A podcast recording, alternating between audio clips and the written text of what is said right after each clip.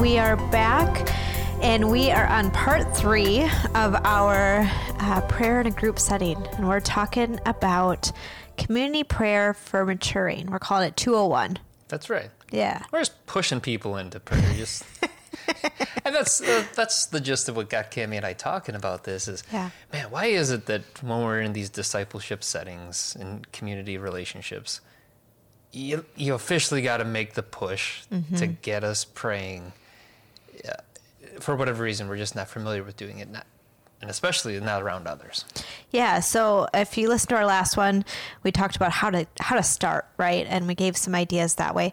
So this one we're going to take a step further, right? We're going to we're to really push people to pray in a way that's going to build their relationship with Jesus as well as each other. We're assuming some longevity of relationship with Jesus, Yeah. some maturing that has taken place in their life. This doesn't mm-hmm. have to be the, the the bedrock best disciple of Jesus, but you're not new either.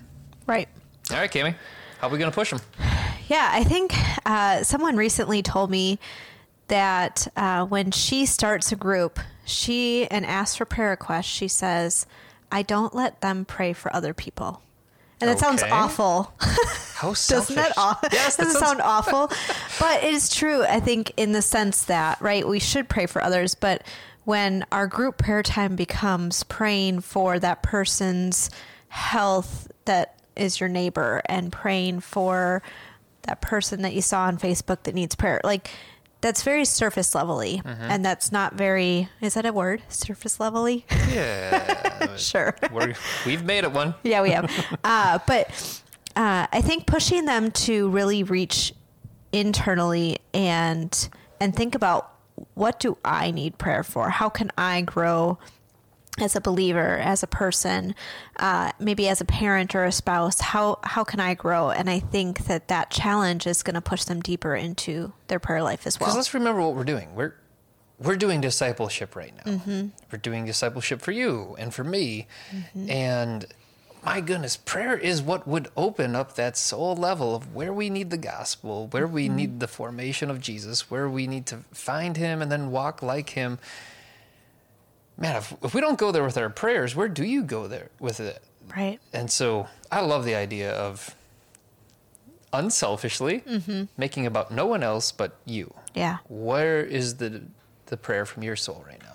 Yeah, I think it also just opens this this vulnerability, right? And so now you've you've unlocked this new level of depth in your group to the point where they can check in on you and say, "Hey, how's that going? Hey, I I read this scripture today and I think it applies to this." And they can speak some truth into mm-hmm. you in that way that they wouldn't have even been able to because they didn't even know you were going through it. Right? Yeah. Yeah. So Yeah, sometimes let's pray about let let's pray is the permission to give that layers Mm-hmm. beneath the surface. yeah.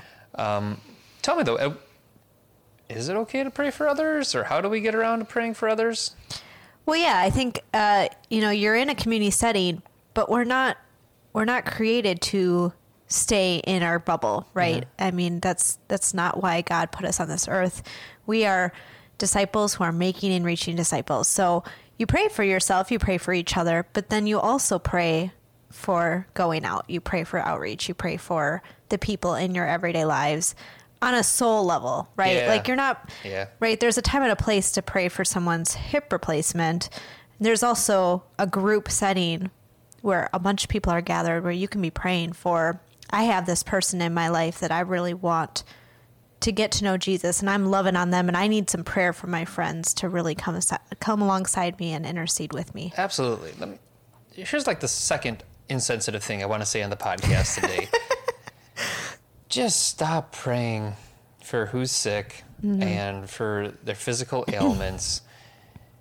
like you said, not because there isn't a time and place for it, but because we fill up that Mm-hmm. community prayer space with all of that. Mm-hmm. There's so much of that, mm-hmm. and all of that, frankly, is at the soul level. What, whether, gosh, I mean, n- let's even say cancer, right?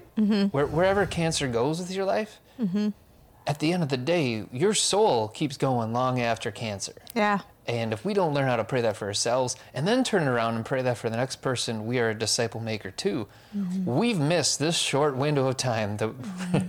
that, that we call life Yeah. and, and how God would have us use it. Yep. And not saying don't pray for other people Right. and where their cancer and their knee replacement is and things like that, but mm-hmm. get the first things first, Yeah. please. And don't let the other stuff crowd it out. Yeah. Love that. Well, and then the next part of it that I think that we really need to uh, kind of zero in on in this in this maturing phase is fine tuning listening, right? Like Yep.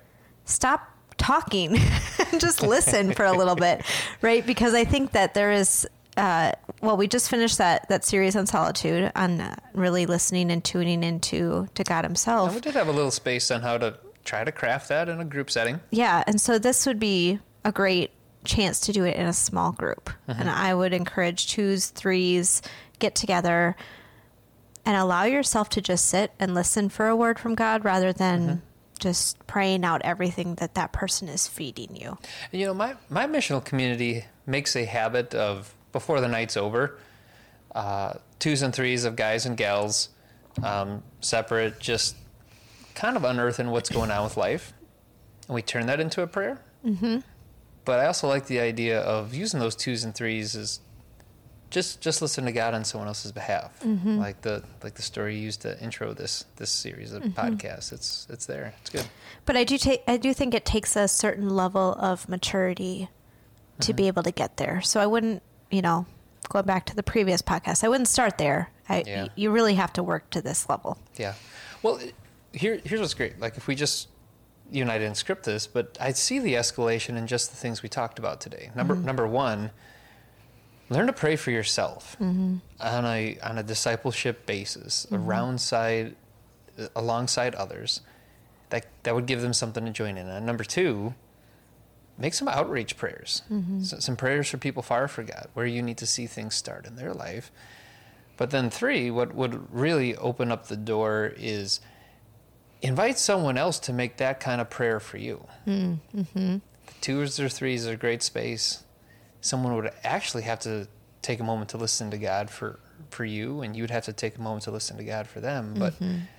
if, if, if you went from you to others in outreach to letting someone pray for you and you pray for them, mm-hmm. all at the soul level stuff, I, I think that'd be a great escalation for community prayers in a maturing setting. Yeah, and then pushing to get to that next level, which we'll talk about in the next one. Oh my, it goes further than this. Yes, it does. Stay tuned.